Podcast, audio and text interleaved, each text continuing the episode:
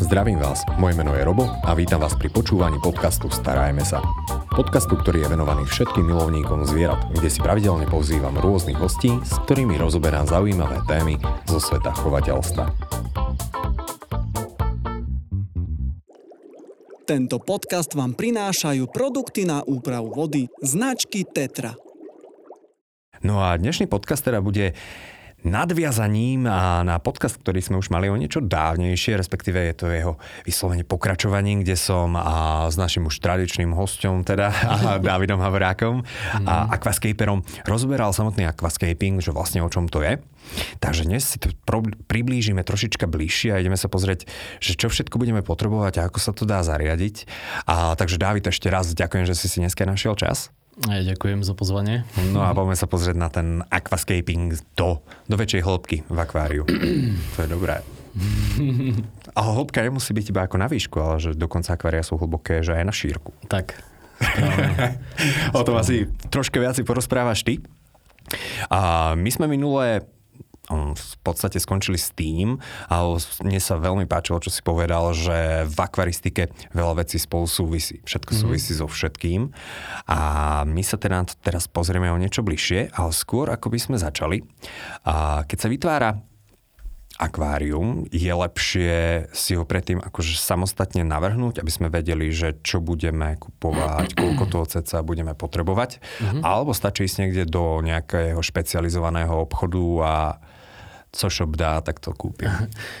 Nie, nie, takto. Väčšinou, keď sa mi niekto ozve, že chce akvárium, tak už má nejakú predstavu dizajnu. Hej. Že už mi, ja neviem, pošle nejaké fotky, buď niekde našiel na nete nejaké fotky akvárií, alebo posiela moje nejaké staršie vytvory. Uh-huh takže už mám e, nejakú predstavu, čo sa im konkrétne páči. Hej, lebo niekto, keď mi pošle fotku e, Amazonie, tak viem, že chce biotopové akvárium. Hej, alebo keď mi niekto pošle e, fotku, kde sú bonsaje, tak viem, že chce niečo náročnejšie na design Takže podľa toho viem aj potom prispôsobiť tú cenovú ponuku, lebo viem vyhodnotiť, že ako dlho mi to asi bude mhm. trvať, kým e, vyrobím uh, taký layout. Hej. Čiže takto. No a samozrejme, hej, uh, hovorím tomu človeku, že vlastne do čoho ide. Takže uh, jednoducho um, potrebujem vlastne zistiť, či vie, že čo ho čaká, aj keď mu urobím také akvárium. Uh-huh. Takže ono je to niekedy tak, že chce bonsai, ale skončíme pri nejakom biotopovom akváriu. Ale tak bonsai mne to nikdy neprišlo nejaké náročné, či? Tak bonc, bonsajové akvária sú... Takto, ja fakt si dám záležať na tých detailoch, lebo tí aquascapery sú aj tak medzi sebou sa tak porovnávajú podľa toho, jak, kto je jaký zručný. Čiže ja sa snažím stále doručiť ten najvyšší level. Takže... Troška trhnúť tú konkurenciu. Inak je aj áno, takto, že konkurencia v rámci aquascaperov? No, samozrejme, samozrejme. Tak lebo ja aj svoje vytvory zdieľam rôzne po Facebooku mm-hmm. do tých takých celosvetových uh, skupín facebookových Takže potom podľa toho, uh, jaké som mal ohlasy na daný dizajn, tak uh, si nejak tak sám pre seba určujem, že tá ešte asi musím zapracovať, alebo oh, celkom dobre to mm. dopadlo. Čiže takto. No a Takže najskôr uh, vážne s tým človekom potrebujem sa dohodnúť, že čo asi. Mm-hmm. Hej. Ja potom uh, vlastne viem približne určiť, že koľko asi materiálu vieme uh, použiť na ten dizajn. Hej, podľa veľkosti akvária a tak ďalej. Ono to je tak, že um, ja stále si na... Uh, alebo takto... Uh, buď e, robím človeku dizajn na mieste u neho doma, alebo si ho pripravujem ja u seba. Uh-huh. Hej? Že tie také menšie akvária a náročnejšie dizajny si potrebujem pripraviť doma. Hej, že všetko si lepím. No a niekedy to trvá taká bonsai krajinka alebo mm, nejaký les trvá vážne aj týždeň, hej, keď je väčší akvárium kým to všetko mm. zlepím. A vlastne ja už len prídem k tomu človeku domov a len to tam položím a sadím rastliny. Hej, pozapájam techniku, napustí sa vodou. Že potom už konkrétna inštalácia trvá 1 až 2 dní. Mm-hmm. Aké najväčšie akvárko si, keď sa môžem spýtať, prevážal? Ah, prevážal. Už ako typujem, že to už je tak, že predpripravená je troška. Mm, á, že uh, predpripravený dizajn, hej, Áno. myslíš, že aké najväčšie? Lebo najväčšie som robil, hej, ale to som robil na mieste a tam som vlastne na mieste vyrábal ten dizajn dva týždne. Hej, to bolo to 1300 litrové, aj dosť taký komplikovaný dizajn som tam robil, takže to bolo že brutál. To už tam v podstate bolo jak doma. No, no, no. Ten pán, ktorému som to robil, z hodou okolností vlastnil aj penzión, takže som v jeho Mal penzióne predspával, takže to bolo fajn. No a... Uh, čo som to chcel povedať ešte? A bavili sme sa v pohode a o a prenášaní tých akvárií áno, v podstate. Áno. Väčšinou mm, tak, také klasiky litrážne, ktoré robím, také väčšie, mm. sú okolo 500-600 litrov. Aj tých dosť často robím. Ale to už je také, že akvárko, akvárko. 500-600 litrov, to už je ako celkom slušný objem. Tak hej, je, je, je. je sú to také hmm. trošku už väčšie, ale um, oni sú také vďačné, čo sa týka dizajnu, lebo je veľa priestoru a je veľa možností a mm, dajú sa, sa aj, aj, dá sa s tým vyhrať. Mm-hmm. No a, lebo ono niekedy aj malička, takto, e, stalo sa mi, že v, v, robil som 500 litrové akvárium a dizajn som zrobil na mieste za jeden deň, hej. A potom som robil nano akvárium 30 litrové a dizajn som lepil 3 dní. Hej, čiže ono to je fakt, že všetko je to podľa náročnosti toho zákazníka, že čo si vybral, hej, že aký dizajn. Mm-hmm. Hej. Vidí sa, no, to je, je to troška umenie keď si to zoberieme, tak Mona Lisa si tiež trvala pomerne dosť dlho, Áno, a pritom je to taký obrážťok. No samozrejme, samozrejme, že je to trošku aj o peniazoch, že jednoducho, keď je slabší rozpočet, tak mm. uh, nebudem lepiť týždeň uh, nejaký dizajn. Hej. hej. Čiže takto. Jasné. No dobre, prídeš tam teda a zasadíš rastlinky, napustíš vodu. Je dôležitá tá voda? Je tam niečo aj dôležité sledovať? Lebo akvárium to asi mm. niečo bude mať s vodou. Tak, tak... ono je... Veľa ľudí takto každý už podľa nejakých takých svojich skúseností rieši vodu. Hej, že niekto testuje vodu, niekto viac si všíma e, rastliny, ako sa im darí a netestuje. Mm. Ja väčšinou riešim TDS. Hej, um, mám taký maličký prístroj, mm-hmm. uh, volá sa TDS meter a vlastne TDS meter meria množstvo rozpustených solí vo vode. Hej, väčšinou uh, sú tam solí vapníka najviac. Čiže uh, také Mm, optimálne TDS je nejakých 120. Veľmi to hovorí, ale... My, uh, my napríklad v Lipanoch máme veľmi tvrdú vodu. My mm. máme tam TDS nejakých 450. Hej?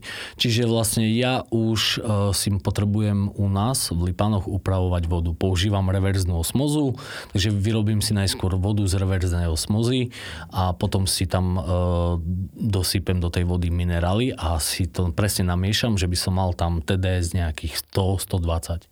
Hej? lebo vtedy sa najlepšie tým rastlinkám darí, vtedy najlepšie vedia vstrebávať tie živiny. Hej. Už potom, ale tiež záleží, aké druhy chceme pestovať rastlín. Hej. Že není to také pravidlo, že treba teraz používať reverznú osmozu, a, lebo dá sa akvalistika robiť aj v tvrdej vode. Len už treba vlastne tam prispôsobiť e, fakt tie rastliny, ktoré to dávajú hej, v tej tvrdšej vode. Takže dá sa to, by som to ale zhrnul. treba tomu to troška prispôsobiť. Áno. Čo áno. môže byť takým signálom pre nás, že máme tvrdú vodu, že vyslovene musíme si kúpiť ten prístroj, či dá sa aj nejako... Uh, takto, uh, ja keď volám uh, s tým človekom, ktorý chce odo mňa akvárium, tak väčšinou sa pýtam na konvicu. Hej, jak často sa im uh, špiní od vapníka konvica, alebo jak často ju čistia. A keď mi zákazník povie do telefónu, o, tak my veľmi tú konvicu nečistíme, to znamená, že je to taký pre mňa signál, že má celkom dobrú vodu. Mm-hmm. Čo sa týka tvrdosti Takže už potom, e, keď robím cenovú ponuku a idem si robiť nejakú skladbu rastlín, ktoré tam použijem, tak už viem, že asi aké rastliny e, proste jednoducho Vybrať. použijem alebo mm-hmm. vybrať hej, do toho dizajnu. Dobre, takže Že- podľa tvrdosti tak. môžeme vyberať rastliny. Tak, áno. Pekne, perfetto. Voda je dôležitá. Dávaš tam aj na začiatok nejaké tie štartovacie baktérie alebo nejakým spôsobom ju ešte upravuješ? Áno, áno. O- Ono vlastne po založení akvárium e, si prechádza takým mesačným procesom, kedy sa zabieha to akvárium tak správne. E, Vlastne po založení e, akvária sa aj dosť často mení voda, pretože väčšinou používam e, japonské substraty do akvária, ktoré obsahujú veľa živín a veľa živín uvoľňujú do vody, čiže aj často sa mení voda. Vlastne je tam taký proces, hej, že prvé dva týždne sa mení voda. Akože to je môj proces, ktorý mi najlepšie funguje. Že tým e, procesom sa Dáva vyhýbam know-how, rias. takže počúvame. riasam. E, To je tak, že prvé dva týždne sa mení voda nejakých 30% každý druhý deň. Hej? A stále sa pridávajú baktérie. Hej, e, po tej výmene vody. Uh-huh. Takže takto. No a tretí, štvrtý týždeň vlastne tá intenzita tej výmeny vody sa už pomaličky uh, akože uberá. Hej, dajme tomu v treťom týždni sa mení každý tretí deň a štvrtom, aj štvrtom týždni a vlastne asi po mesiaci už to prechádza na, keď nie sú žiadne problémy, napríklad s hnedou riasou. Hnedá riasa je taký signalizátor, že uh, keď je veľa hnedej riasy, to znamená, že ešte potrebujem meniť vodu aj v, ja neviem, v 6. 7. týždni, ale keď už nie tak už pomaličky prechádzame na výmenu vody raz za týždeň. Keď vlastne sa vrátia nejaké problémy, tak zase naordinujem, aby sa menila voda častejšie. Že ten zábeh je vážne alfa omega. Uh, lebo vlastne keď sa tam niečo podcení, tak uh, vedia byť dosť veľké problémy a tie problémy z toho biotopu uh, sa odstraňujú dosť um, nie že ťažko, ale dosť dlho to trvá. Aj keď, ja neviem, príde invázia nejakých rias, tak potom sú všelijaké metódy, jak sa ich zbaviť a tie metódy sú také dosť dlhavé potom. Aj. A asi skrz to, že predsa len ide o aquascaping, veľa rastlín a tak ďalej, tak nemôže sa tam iba tak, že bachnúť hoci čo proti no, samozrejme, a samozrejme. ideme tvrdo do tých, do tých rias, aby hlavne vydochli. Áno, tak e, tam je veľmi dôležité správne nastavenie toho biotopu. Že by to krásne, hladko všetko rastlo, fungovalo, minimum rias, hej. Správne nastaviť skladbu živočichov, lebo mm, stále nastavujem vlastne do tých biotopov aj živočichy, ktoré plnia nejakú funkciu v tom biotope. Hej, mám také trio. Uh, neritina, prisavník jednopruhy a kreveta japonika. Takže bojovníci proti riasam a prvotným problémom. Áno, áno, áno. Do väčších akvárií ešte používam mrenky siamské. Hej, do tých takých nad 200 litrov. Dobre, najlepší riasožrúti, teda z tvojej Tak, taká skladba, hej, hej. Lebo mm, takto, každý živočich je na niečo dobré, hej. Aj e, tí e, živočichovia e, sa neživia len jedným druhom riasy, ale napríklad naritina požiera 4 druhy, japonika 5 druhov, mrenka siamska 6 druhov, hej. To no, príklad som povedal. no alebo taká neritinka je dobrá na plochy. Hej, že napríklad tú neritinku dokonca viem umiestniť presne na daný kameň večer a do rána je ten kameň jak nový. Hej, keď bola tam nejaká, ja neviem, povlaková zelená riasa. Mm. Alebo, hovorím ti, prísavníky jedno prúhe vedia krásne udržiavať rastliny v tom zmysle, že na tých rastlinách nie sú ani usadeniny. Hej, že stále e, tí prísavníci, keď chodia po tých rastlinkách, mm. tak e, tie rastlinky Čistia. vyzerajú úplne čistúčky, jak nové. Hej, mm. A vážne je vidieť, e, kde nie sú tí prísavníci a kde sú. Jak to sú Hej. ľudovo, tak ľudovo, otíkovia. Ak sa Áno, otíkovia. Hej, Áno, otíkovia, áno. ale to sú celkom také náročné rybičky, podľa mňa. No, Ale tie biotopy sú väčšinou tak dobre nastavené, že im sa veľmi dobre mm. darí. Hej? Lebo fakt, že tie biotopy, uh, tie také rastlinné biotopy sú top pre tie živočichy. Hej? Keď sú dobre nastavené, ešte aj správna voda je tam, tak dajú sa tam chovať mm. najnáročnejšie druhy živočichov. takže bez problémov. Mne sa páči, že si spomenul také, že zvlášť, že treba sa tomu venovať. Ten začiatok, že je strašne Áno, dôležitý. áno, začiatok je, hej, hej, A potom už je to dôležitý. troška v pohode viacej. Áno, Fajn, bolo sa po, troška bližšie pozrieť na tú techniku. Ty už mm-hmm. si v podstate v poslednom podcaste o aquascapingu spomínal filtre mm-hmm. a že ako vybrať ten správny filter. A ty volíš skôr vnútorné alebo vonkajšie filtre? Tak väčšinou eh, ja som zastancom vonkajších filtrov, lebo mi nezaberajú miesto v akváriu. Aj, aj vážne pre mňa je veľmi dôležitý celkový dizajn a dojem. Hej, čiže hlavne kvôli tomu. Čo by tá čierna škatula tam troška asi Presne kazila. tak. Presne tak. No a filter vyberám. Väčšinou každý filter uh, má uh, vlastne... Um, je tam napísané, že od do. Hej, napríklad mám 100 litrové akvárium a keď je filter od 100 litrov do 300 litrov, tak stále pozerám na tú spodnú hranicu, na tú litráž. Hej, keď e, pre 100 litrové akvárium si vyberiem filter, ktorý je od 100 litrov do 300. Hej, nevyberám si filter, ktorý je že od 50 do 100. Hej, takže že by tá, tá filtrácia bola aj preddimenzovaná. Takže tá, tá, to je taká, taká jednoduchá pomôcka, hej, že ak si správne uh, vybrať filter. Nerobiť hej, tým rybičkám samozrejme z toho práčku, Tak, tak, tak, tak, tak. ale podľa obalu. Dobre, čo také osvetlenie, lebo toto je, nebudem hovoriť, Mhm. že boj v teradistike, ale je.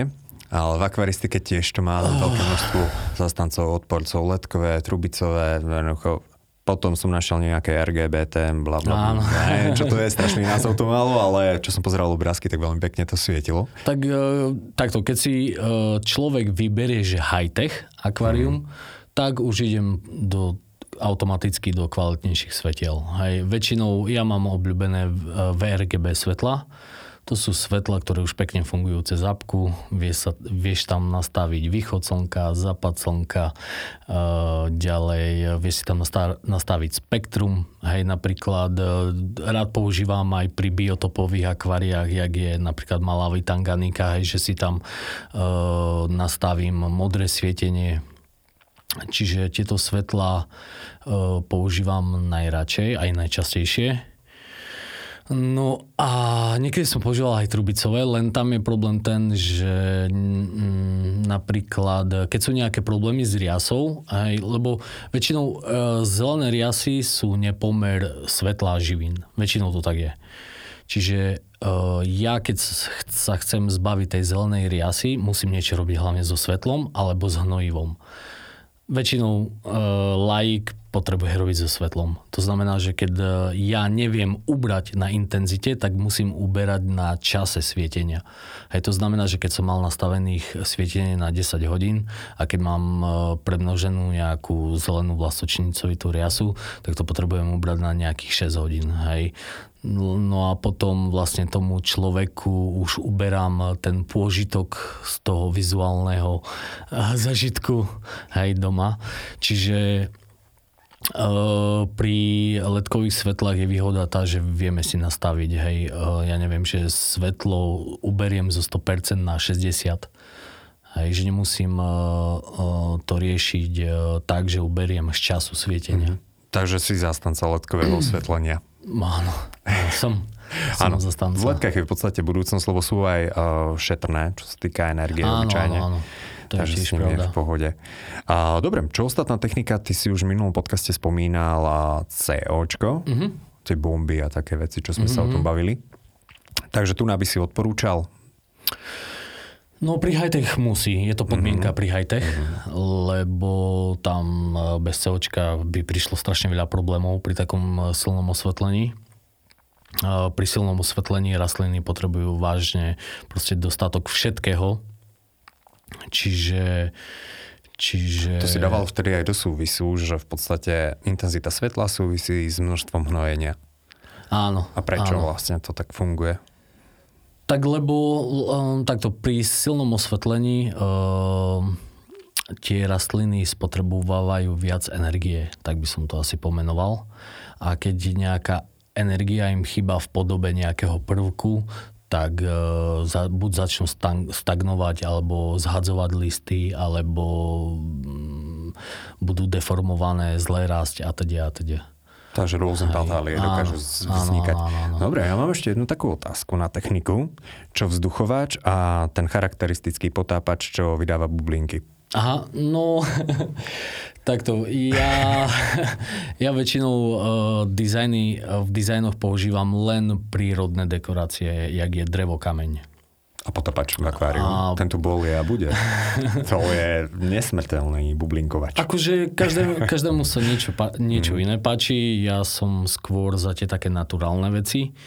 No a e, čo sa týka vzduchovania, ono to je tak, že to je jak v prírode. E, Jak sa okysličuje jazero. Jazero sa okysličuje napríklad tak, že poprší, premieša sa hladina a sa okysličí voda. Zafúka vietor, sa okysličí voda. Hej, to znamená, ja v každom akváriu e, dbám na to, že by som mal dostatočné prúdenie alebo dostatočný pohyb hladiny. Hej, toto je pre mňa priorita. A to je dobrý tip. Áno. Takže vlastne ja e, vzduchovače absolútne nepoužívam, lebo snažím sa, že by sa tak prírodne okysličovala voda, plus rastliny, hej, mm-hmm. vytvárajú kyslík. Ale napríklad, keď robím nejaké biotopové akvárium z, Afriky, niečo, tak tam nie sú rastliny, čiže tam dbám vážne na to, že by sa dobre e, vlastne čirila hladina. Mm-hmm. Hej, a je to také správne okysličovanie tej vody. Lebo existujú ešte aj rôzne také tie technické vychytávky, že tie skýmery, lapače. a všetky tak tieto... e, napríklad sú aj čerpadla, ktoré sa krásne dajú nastaviť e, aj e, majú aj taký, jak proste počítačom riadené čerpadla, kde si vieme presne nastaviť intenzitu, dokážu vytvárať aj vlny v tom akváriu a že napríklad vieme nastaviť tam mod, hej, že zapne sa ráno na 3 hodiny, po obede je trošku kľud, potom večer sa zapne, v noci je úplný kľud, hej. Potom máš, áno, jak si spomínal, tie skrimery, hej, uh, je ich viac typov. Uh, ja pri menších akváriách používam uh, skrimery uh, v rámci Lily Pipe. Lily Pipe to sú nasávanie a vývod z filtra. Hej, a sú na trhu už nejaké to nasávanie, tá Lily Pipe je už taká, ktorá obsahuje aj ten screamer. Hej. Ale keď používam, keď robím väčšie akvárium, tak používam už taký, že elektrický uh, screamer, hej, ktorý mi aj vlastne podporí prúdenie vody v tom akváriu. Že on zbiera uh, vodu, aké by ťahá z hladiny, tým mm-hmm. pádom aj čistí tú hladinu, plus uh, zlepšuje mi prúdenie vody v akváriu. Vraj to využívajú aj ľudia, ktorí a, majú tie kobercovky, že keď ich zostrihávajú, tak A- to dokáže chytiť. Áno, áno, áno. Hej, lebo takto, mm, keď mám napríklad, že iba gumy, hej, a fakt, že tra, je tam veľa strihania, veľa odpadu z tých rastlín, čiže ja to pozbieram tak na hrubo so sieťkou, ale fakt, že tie listky sú také miniatúrne, že až nedajú sa úplne všetko vyzbierať so sieťkou, takže vlastne ja si zapnem screamer, krásne mi to pozbiera vyberiem screamer. Hej, alebo vlastne, keď už mám súčasť e, toho dizajnu aj ten screamer, tak e, on je stále zapnutý a stále zbiera. Hej. A potom e, vlastne tým pádom máme pekne čistú hladinu. Hej, nerobia sa žiadne e, bakteriálne povlaky, keď je ten screamer. Slepá hladina je niekedy vyzerá. Áno, áno, slepá hladina. Ale je to des. Ja to volám bakteriálne povlaky. Dobre, poďme sa posunúť ďalej. Mhm. A mňa by zaujímal ešte ten dekor. Ty si spomínal, že si zastanca rídzo prírodných dekorácií. Áno, áno, áno. A tu nás sa s tým dá naozaj že krásne vyhrať s tým dekorom. Mhm. Takže čo sú napríklad, obyčajne sú to kamene a korene. Áno. Čo sú tvoje obľúbené kamene, ktoré využívaš do akvárií? Takto e, sú kamene, ktoré sú určené do rastlinných akvárií. To sú väčšinou tie kamene, ktoré neobsahujú vápnik, alebo ho obsahujú len strašne málo.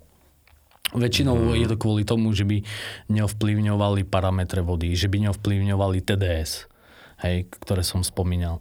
A to sú aké? Mm, tak napríklad um, pff, Dragonstone, hej, to je taký môj obľúbený kameň. Ale tie vyzerajú brutálne. Áno, áno. Ktorý, s ktorým sa aj ja veľmi rád mm. pracujem. Alebo lavové kamene, hej. tie sa tiež veľmi dobre lepia, veľmi dobre sa tiež rozbijajú. Aj tie Dragon sú úplne že fantastické a fakt, že uh, viem veľmi zaujímavé veci z toho lepiť. No a používam Amano uh, kamene dosť často tiež, ale uh, už s takým obmedzením, že keď niekto má tvrdšiu vodu, doma, tak už sa im vyhýbam. Hej, že väčšinou ich používam pri tých ľuďoch, ktorí majú mekšiu vodu. Uh-huh. Hej. Ale na Slovensku sú oblasti, ktoré vážne uh, sú také veľmi dobré. Napríklad takí košičania. Akože oni košičania berú z viacerých častí vodu, ale na takom KVPčku, čo viem, majú takú fajnú mekú vodu, mm. že vlastne už im tam uh, tečie TDS, vstupná voda 100. Hej, a to je proste na akvaristiku, že to je jedna radosť. Hej, má takú vodu vstupnú. OK, takže ak máte nejakú rodinu super. v Košiciach, tak nech sa páči, fľaše, všetko treba pobrať. Ale aj v detve tak, som tak, počul, tak. je údajne, môžete napísať detvania, a že je tam celkom meká voda. No aj Kežmarok Poprad má super vodu. Mm-hmm. Aj, uh, dokonca aj tu Bratislava je tak dosť rozdelená, že niekde, keď som robil uh, akvárium, Teraz neviem presne, jak uh, pomenovať, jak, jaké to boli ulice alebo sídliska, ale niekde som robil mali nižšie TDS, niekde som robil mali vyššie mm-hmm. TDS. Takže tie kamene vyberáme podľa podľa tvrdosti. Tvrdosti áno, vody. Áno, áno. OK. A inak to, a, tie amano kamene, to si musím priznať, že ja som si ich a, vždy pozeral, že ako mm-hmm. zaujímavé vyzerajú, ale mi to príde, že my ich máme polovica pohorí na Slovensku je zložená z tých amano kameňov. Nie je to náhodou naozaj, že iba slovenský kameň, ktorý je v obchodoch? Uh, nie, nie. Lebo príde mi silno podobný. Nie, nie, nie. To, to sú len podobné kamene. Uh-huh. Akože...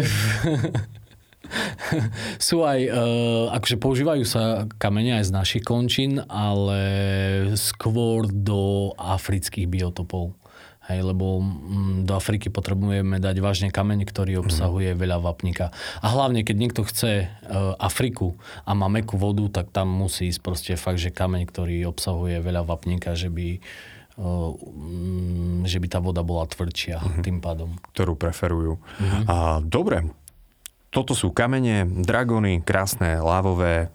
Tie lávové sú super, lebo sú veľmi ľahké. Uh-huh. A potom tie amano, a aj vieme, odkiaľ vlastne pochádzajú tie kamene? Alebo kto ich vymyslel? Keď to takto môžeme nazvať. Tak ja viem, že chodia z Číny. aj, aj kamene, Všetko aj korene. Všetko chodí z Číny. Tým pádom, že ten aquascaping vznikol v Japonsku, tak väčšinou sa používajú mm, tie materiály z ich končín. Z ich končín, mm-hmm. takže... A čo sa týka potom ďalej, tak sú to tie korene také veľmi obľúbené mm-hmm. sú Amano, takisto, mm-hmm. korene, dobre hovorím. Mm-hmm. Prosím ťa, z čoho Alebo Redmore ešte Ako? sa volajú. Redmore Redmore Je taký obchodný názov, taký pre tie všetky e-shopy, Redmore tak mm-hmm. to mhm. sa volajú. A z čoho je to? Počul si už to niekedy? Či... hej, to je tuším drevo z um, čajovníka. Mm-hmm. No a s týmto veľmi často majú ľudia niekedy problém, lebo dajú ho do akvária mm-hmm. a potom im splesnivé.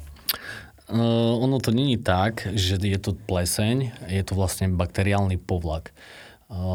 Ten bakteriálny povlak je otázkou do mesiaca väčšinou aj sám zmizne, alebo riasožravce ho skonzumujú. Majú ho veľmi radi, hlavne neritiny vedia krásne proste ten bakteriálny povlak vyčistiť z tých koreňov. Mm.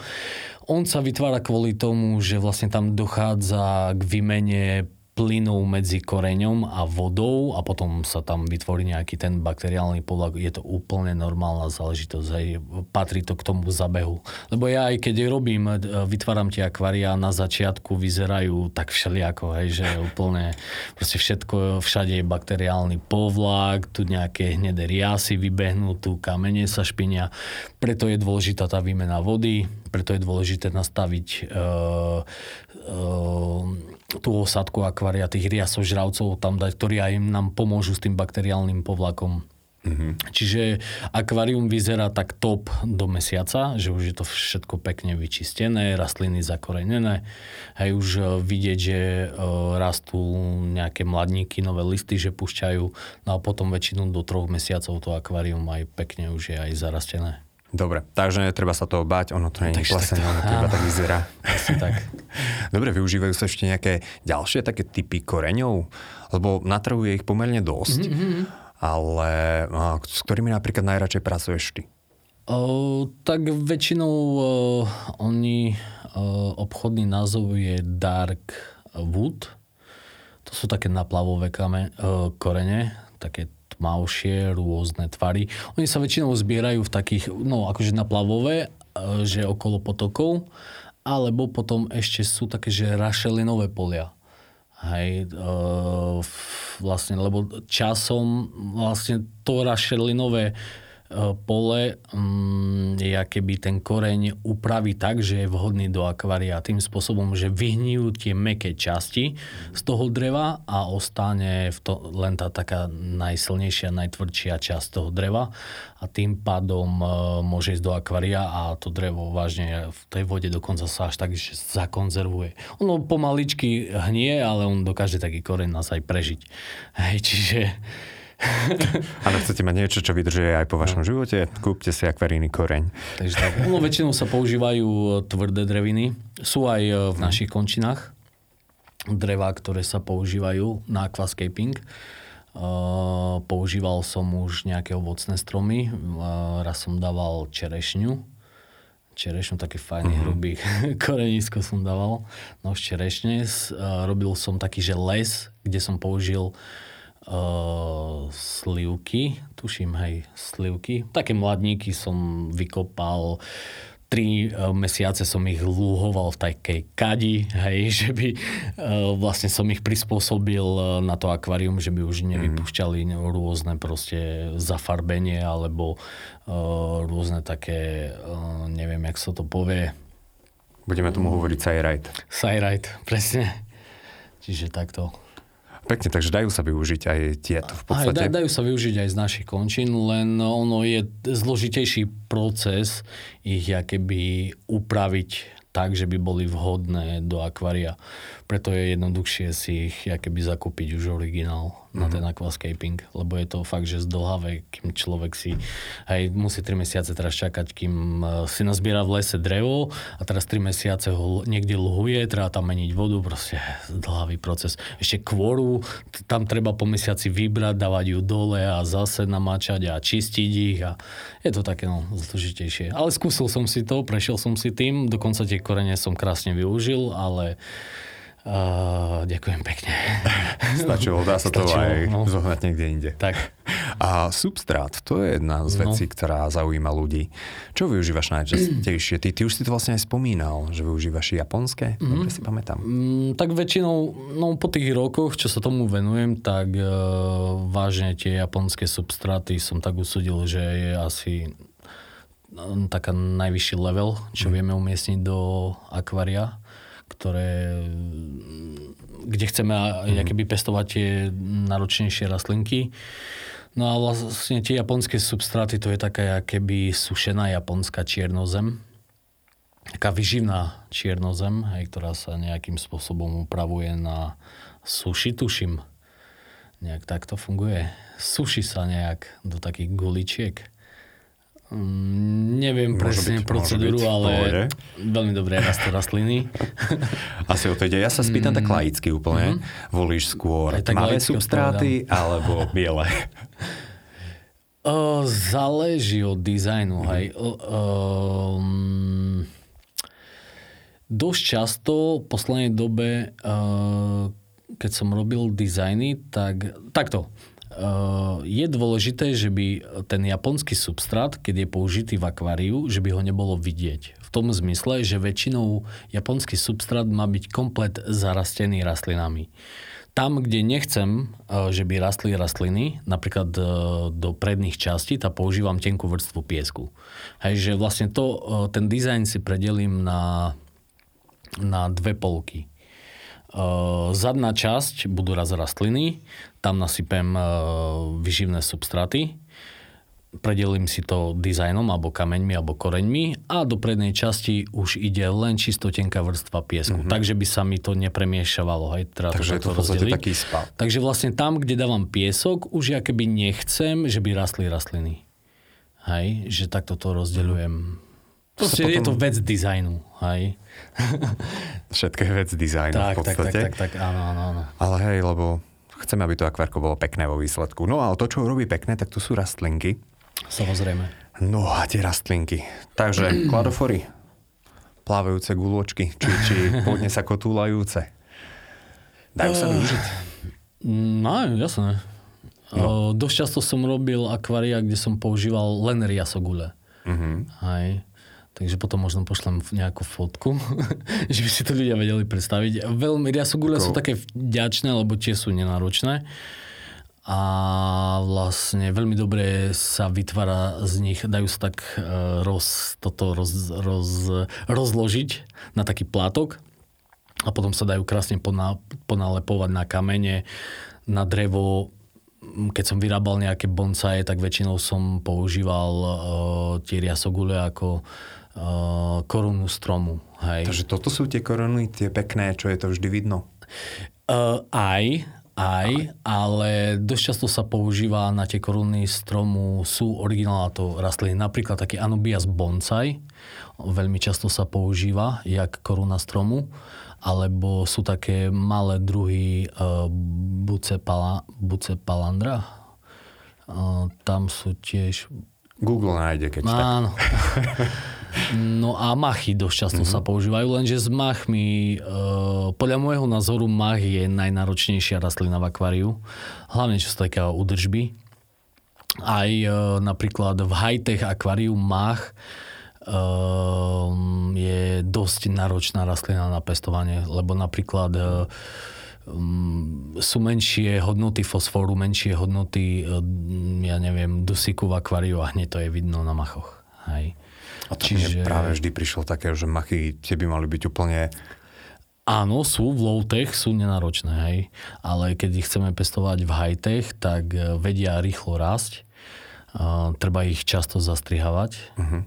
A veľká nevýhoda je, že neplávajú nad hladinu, že padajú dole. A ešte ja keď mám tam nejaké kobercovky, ešte sa to tak premieša s tými kobercovkami, tak niekedy pinzetou to treba vyťahovať, je to dosť. Nadlho potom aj takýto servis akvária. OK, čo sa týka hnojenia samotných rastlín, je to potrebné, lebo mm, veľa ľudí hovorí, že ani nie, že veď tam máme rybičky, oh. tak... Ono, hovorím, Na záleží, záleží od intenzity od osvetlenia a skladby tých rastlín.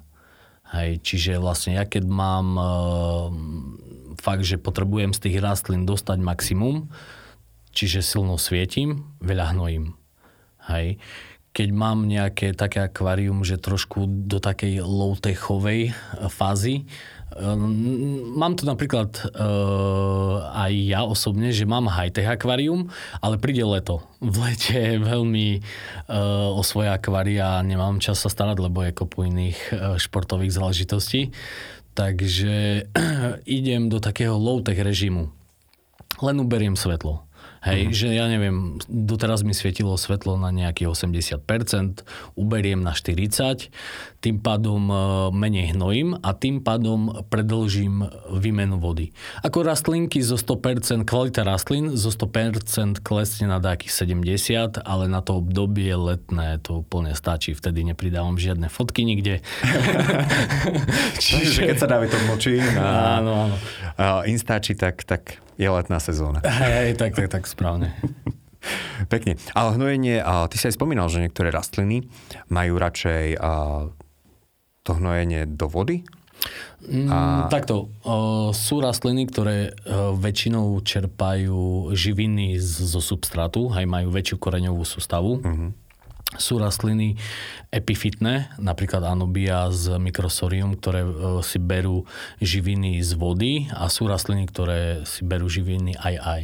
Alebo také machy, hej, tiež e, si berú živiny z vody a tým pádom, že si živiny berú z vody, machy, tak v high-tech akváriu e, keď je veľa svetla, veľký odber živín a keď, neustrie, keď vlastne nepridám správne hnojivo, tak hneď vidím, jak prvé na machoch, že je tam nejaký problém. Že buď mm-hmm. začnú hnednúť, alebo nerastú, alebo ja neviem...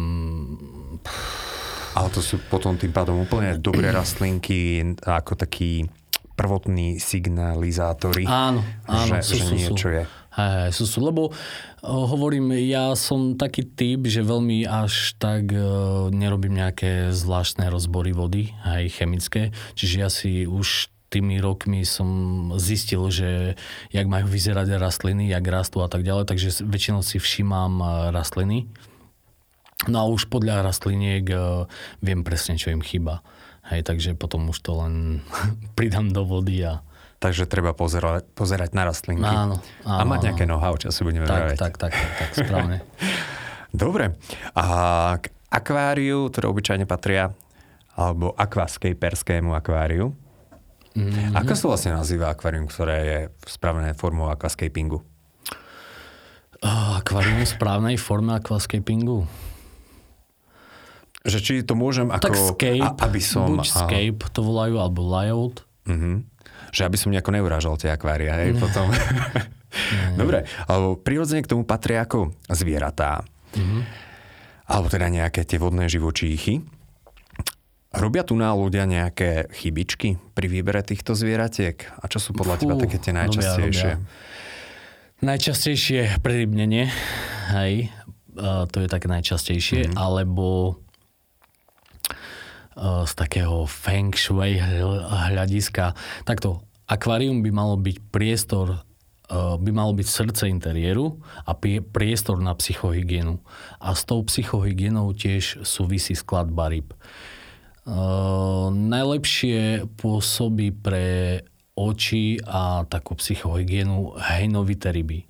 Hej. Taký správnejší počet by tam mal byť.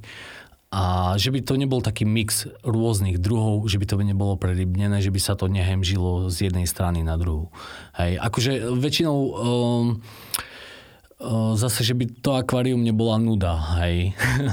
takže ja sa snažím vychádzať tým ľuďom v ústrety, takže ja to rozdeľujem troška tie ryby na spodný stĺpec, stredný stĺpec a vrchný stĺpec, hej, že podľa toho, kde tie živočichu, živočichy trávia väčšinu času.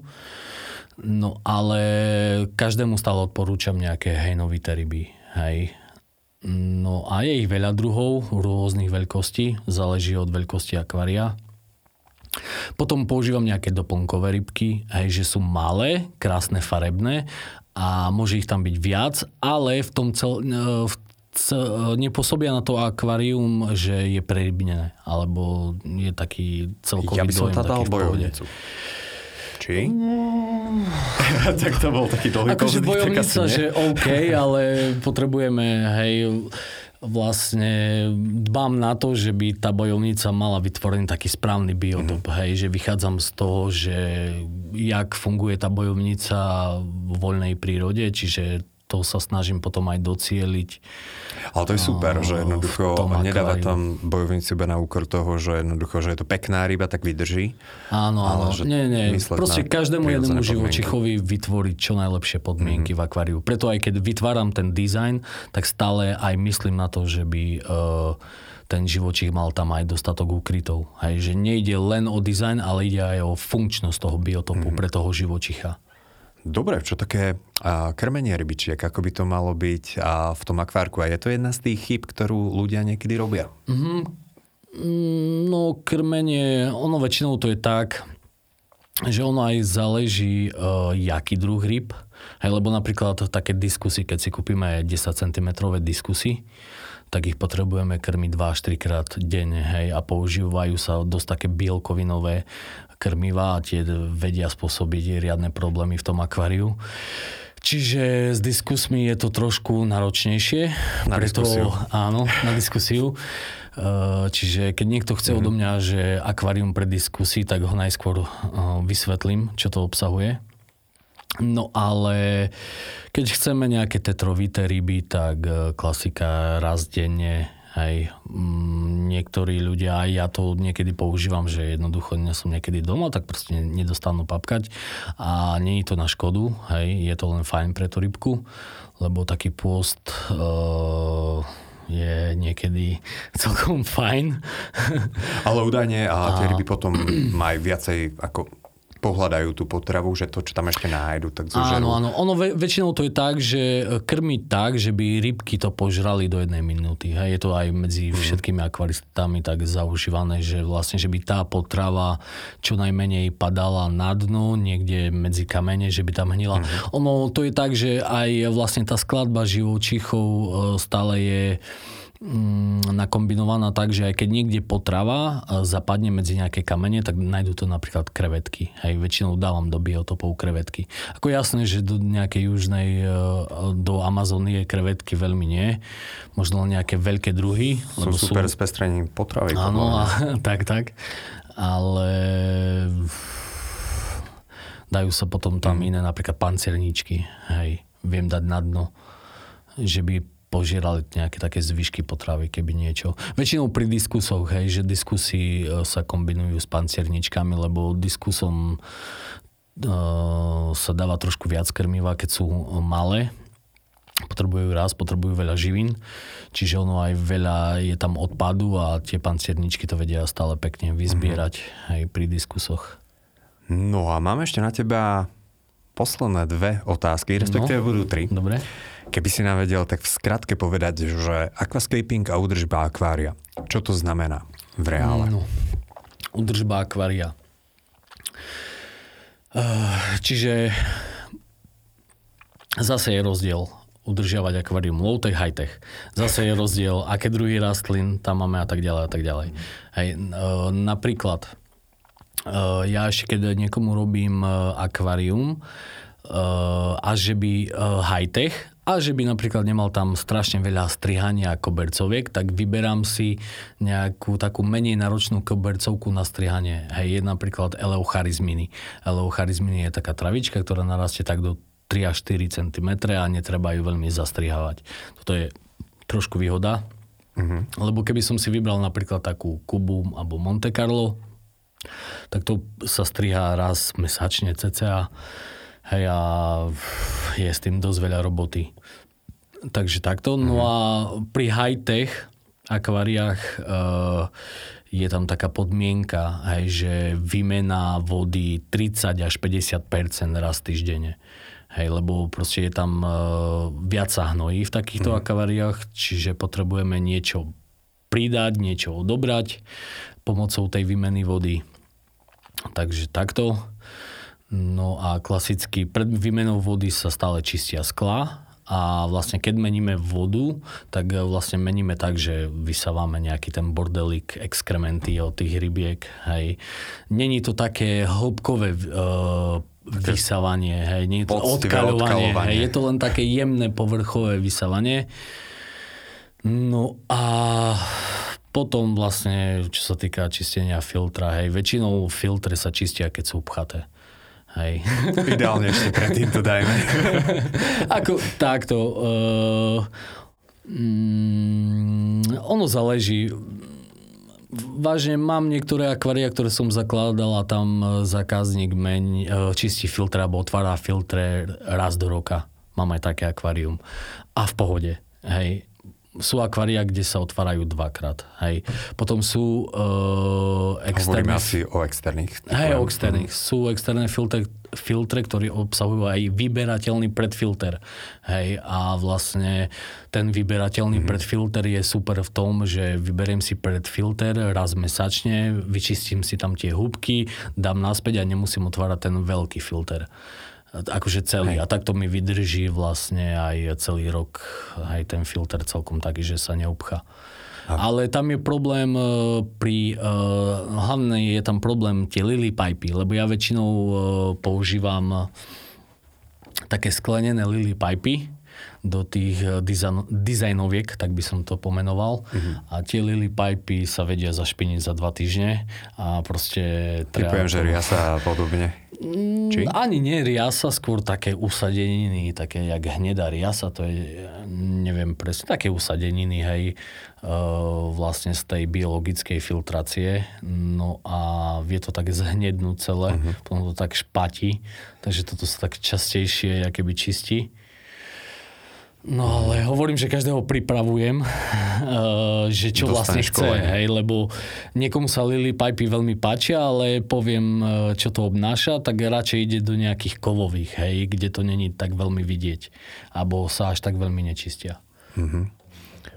No, súdiac podľa aktuálne zistených informácií, ja som vždy hovoril, že akuristika nie je až taká alchymia, ak sa to zdá, no tak asi dneska si zmenil môj názor.